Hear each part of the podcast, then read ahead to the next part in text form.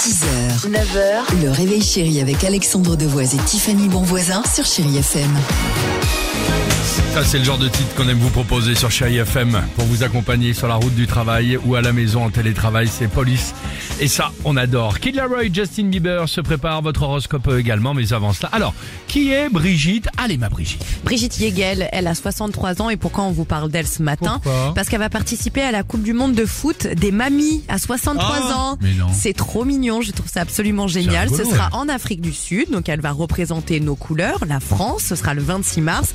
Pas toute seule évidemment puisque c'est toute une équipe, Une elles seront équipe, oui. 13 entre des 52, mamies. Ouais, voilà, c'est ça. que des mamies entre 52 et 68 ans et elles vont donc affronter d'abord le Zimbabwe, le Togo, l'Afrique du Sud. Seul petit hic qui peut un petit peu Oui. être défavorable pour nous, c'est qu'elles ne se connaissent pas du tout.